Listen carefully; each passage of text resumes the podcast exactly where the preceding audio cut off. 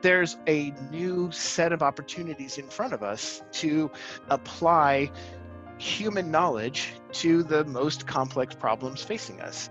You know, how we design cities, how we use data to improve agricultural output and drop carbon yield.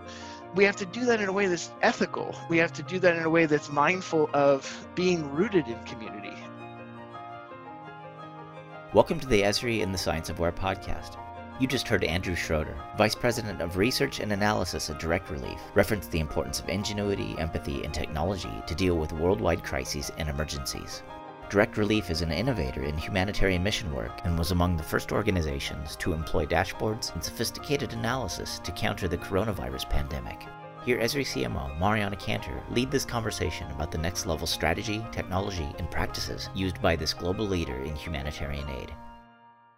Andrew, hi, and welcome to the Esri and the Science of Where podcast. Thank you for being a guest. Thanks very much for having me. I'd like to start with the 2019 Fast Company article that named Direct Relief, where you're currently the Vice President of Research and Analysis, one of the world's 10 most innovative nonprofits. Tell us about the work that you do and why you think you received this recognition. So, just to start with, Direct Relief is a humanitarian medical aid nonprofit. We're based in Santa Barbara, California, and what we do is receive donated medical supply, pharmaceuticals, material, equipment, and we make sure that people in need around the world, both in emergencies and not in emergencies or in the daily emergency of just not having enough to be able to treat their patient populations, are able to receive that material on a charitable basis for free. And in order to make that happen at scale around the world, throughout the United States, under many different conditions, we have to use a lot of different technology to be able to understand need, to be able to run a large scale warehousing and distribution organization, be able to communicate effectively with all the various publics that we engage, ranging from our donor public, companies that we receive supply from, the general public. And so the way in which we've been able to put a lot of those dynamics together, I think is one of the things that Fast Company was recognizing us for. Specifically in 2019, there were two important projects that were recognized. One was that Direct Relief's headquarters became the first licensed microgrid in the state of California and so direct relief is critical infrastructure for the state of California, and we can operate completely off grid for a pretty long period of time. And you know that reflected, I think, a lot of our most recent thinking around the importance of energy resiliency in humanitarian operations. And the other part of that was actually a lot of work that we've been doing with companies like Facebook and other kind of large scale social media data providers to be able to understand how we can take data from social media platforms and other services that track device mobility and similar forms of data to understand what happens in real time to populations in a crisis. Having spent most of your career working in humanitarian aid and global health issues, how do you think the role of nonprofits generally is changing, if it's changing? One of the things that's been changing quite a lot has been the increasing importance or centrality of nonprofits in areas which I think have traditionally been associated with government responsibilities. So, direct relief to some degree plays that role in terms of logistics functions that allow for efficient transfer of goods to high need areas. You can see the same kind of thing right now with, say, the role of the Gates Foundation in the development of the coronavirus vaccine. Traditionally, it has been the role of government to do things like large scale vaccine research and production. And the Gates Foundation has capacity in that area that is large enough that it occupies the same kind of space with government. At the same time that business is being asked to do more in terms of the public goods function of society. Data is also a good example. The data that we receive from Facebook around the dynamics of people in crisis is something that no government has the capability to do on its own. So we have a right and a responsibility to utilize that for accomplishing the greatest good for the greatest number. Yes, the problems are getting more complex and the solutions are becoming more creative. You have a principle that I wanted to ask you about because I think it applies to business and governments as well as the nonprofit space.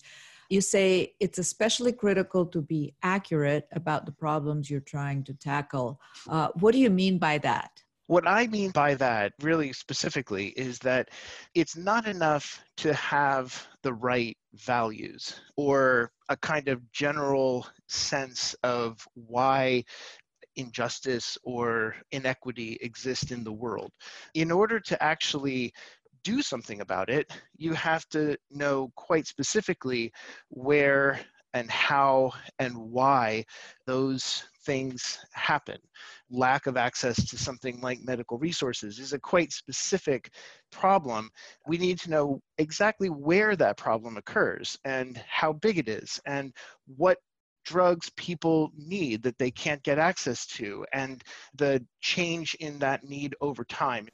So, what you're saying, Andrew, is that sentiment is not enough, precision matters. So, how do technology and data help provide that accuracy, that necessary precision? And if you have a couple of examples, please share.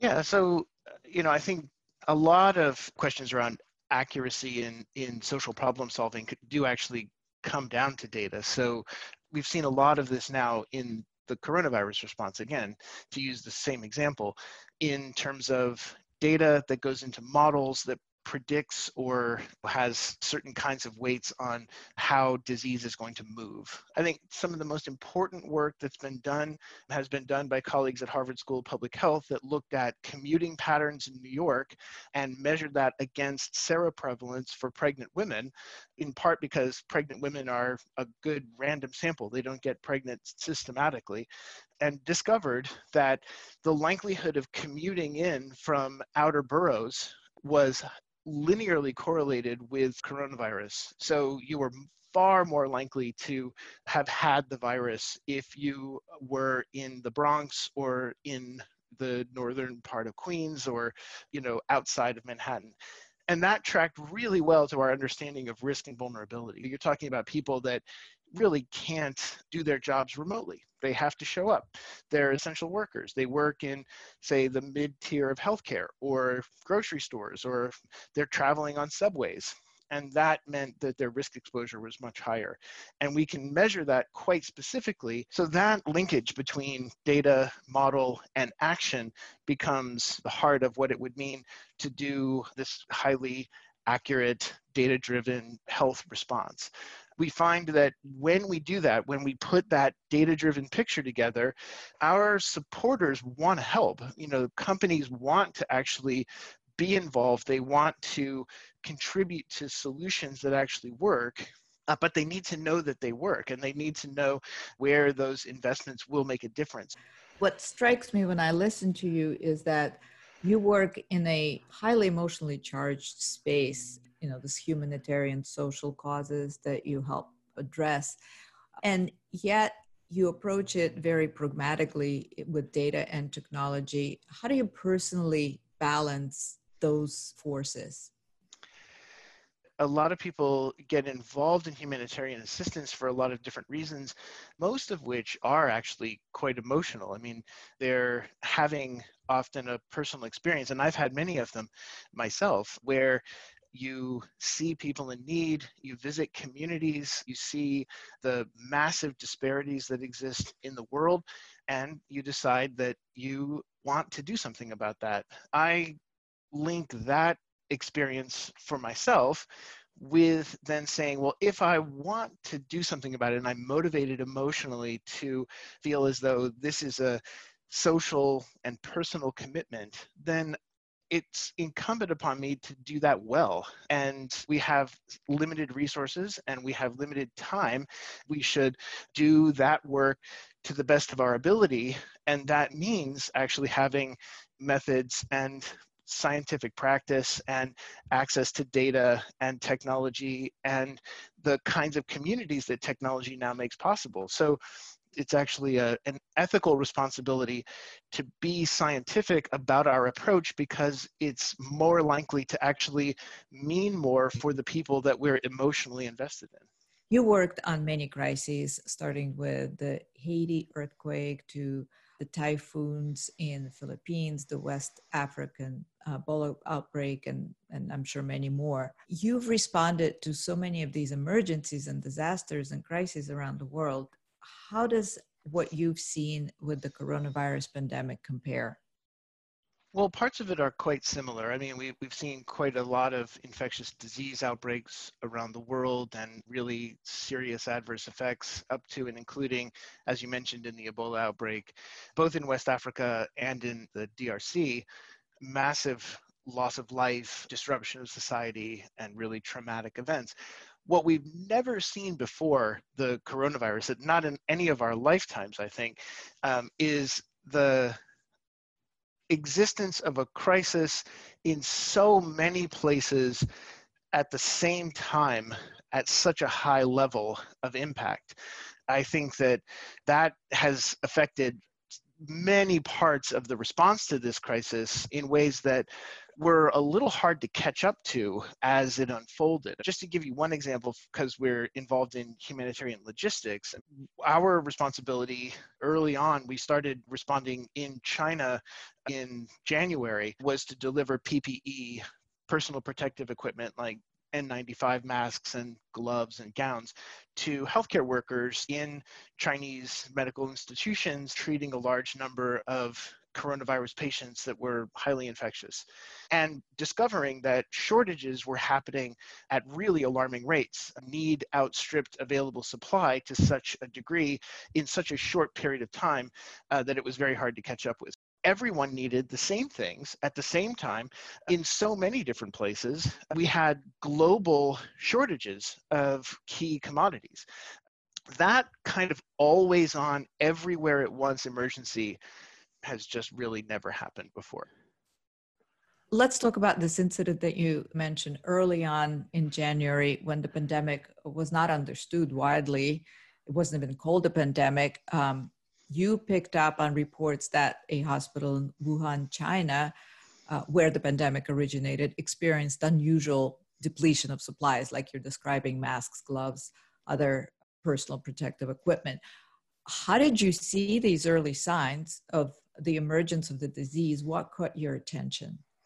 actually people reached out to us the original connection came via people that we knew that used to work at google that had friends and relatives that were alumni of medical schools in wuhan in particular a hospital called wuhan union hospital which is one of the largest if not the largest hospital in wuhan and began urgently communicating with us that the nurses and the other frontline health workers, doctors that were treating patients at Wuhan Union Hospital were flat out running out of equipment, that they were exposed to a highly infectious disease that was poorly understood, and that this was an issue of really surprising and rapidly evolving shortage, which was very surprising to us because, as you know, China makes most of the world's PPE. So if Wuhan, China was experiencing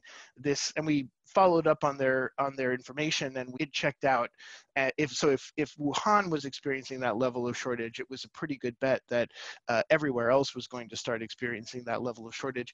We were able to supply them because we had recently begun manufacturing N95 masks in particular in China as a way to boost capacity for response to wildfire events. And if you recall, back in January, there was a massive set of wildfires happening in Australia, did a lot of response to. So we sent hundreds of thousands of N95 masks into Australia to respond to the wildfires.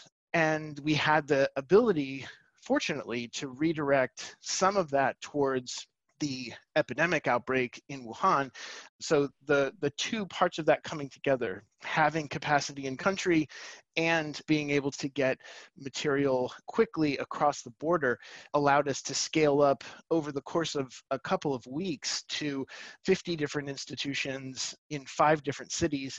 Even more important, we learned a lot. We, we were talking regularly with people in China that were understanding the outbreak and understanding what it meant. I began working with colleagues at Harvard School of Public Health to help understand this as well.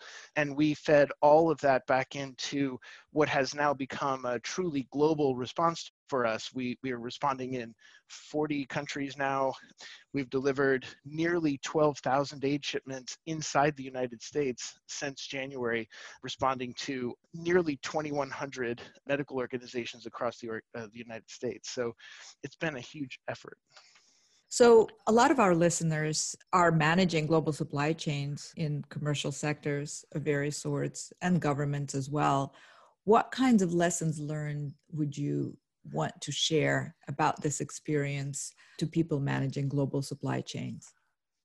A couple of things have become really important lessons for us over the last few years that have paid off in a significant way in the response to the coronavirus response. One that I'd really like to flag was when we were responding to the Ebola crisis in West Africa in 2014 and 15. We, we kind of had a choice at the time between whether we should invest in building warehousing and logistics capacity inside the affected countries and then move material in, store it, receive it, distribute it, and run a warehousing and logistics operation in the affected areas. Or we could move that to areas where, like Europe, where uh, we could assemble the goods that would be required into kind of units of comparable goods or kits basically where we're defining in advance what is likely to be required for something like an ebola treatment unit and then assemble things where we're most able to assemble them and move them pre-assembled into areas of operation. So that turned out to be a very, very good decision to take advantage of, of kind of comparative advantages of different places. Many people may not fully appreciate how much goes into setting up a warehouse and, and being able to operate an effective network. So don't set that bar too high. Do that where you're able to kind of make those assembly decisions and, and take advantage of access to technology and other things. And then the other part of that is that that was enabled by a lot of research and, and a lot of data that went into understanding how to build those complementary units. And we transferred that over into the coronavirus, where, for instance, we had to begin supplying intensive care units. This is not actually something that Direct Relief normally does. We don't normally work with tertiary complex hospitals in the United States because they don't normally require humanitarian aid. In this case, though, we saw pretty early on that intensive care units given what we had seen in China, were going to be pressurized in significant ways. So rather than piecemeal distributing one medication here and another medication there, the much more efficient way to do that was to understand algorithmically what intensive care units require, put those together as single units, and begin distributing support packages directly to intensive care units throughout the country. You refer in some of the writings that I've seen to location as the power of local. So, how does location intelligence contribute to your work? My own work and in some ways the work of direct relief and other organizations i've been involved with has been completely transformed by understanding location we talked earlier about the need for accurate response as a way to do justice to the communities that we're responsible to, to the local people that we're attempting to benefit. Location is one of these factors in, in life that allows us to link a large number of ideas and data sets and other phenomenon together uh, to be able to produce really, really complex insight into why certain things are happening, to really understand what's happening and how to affect it. Geography changed everything for how I think about the combination of issues and the way that we can do that in empirical terms. and to be able to then do something specific about it because it happens in a place with a community that is quite spatially rooted.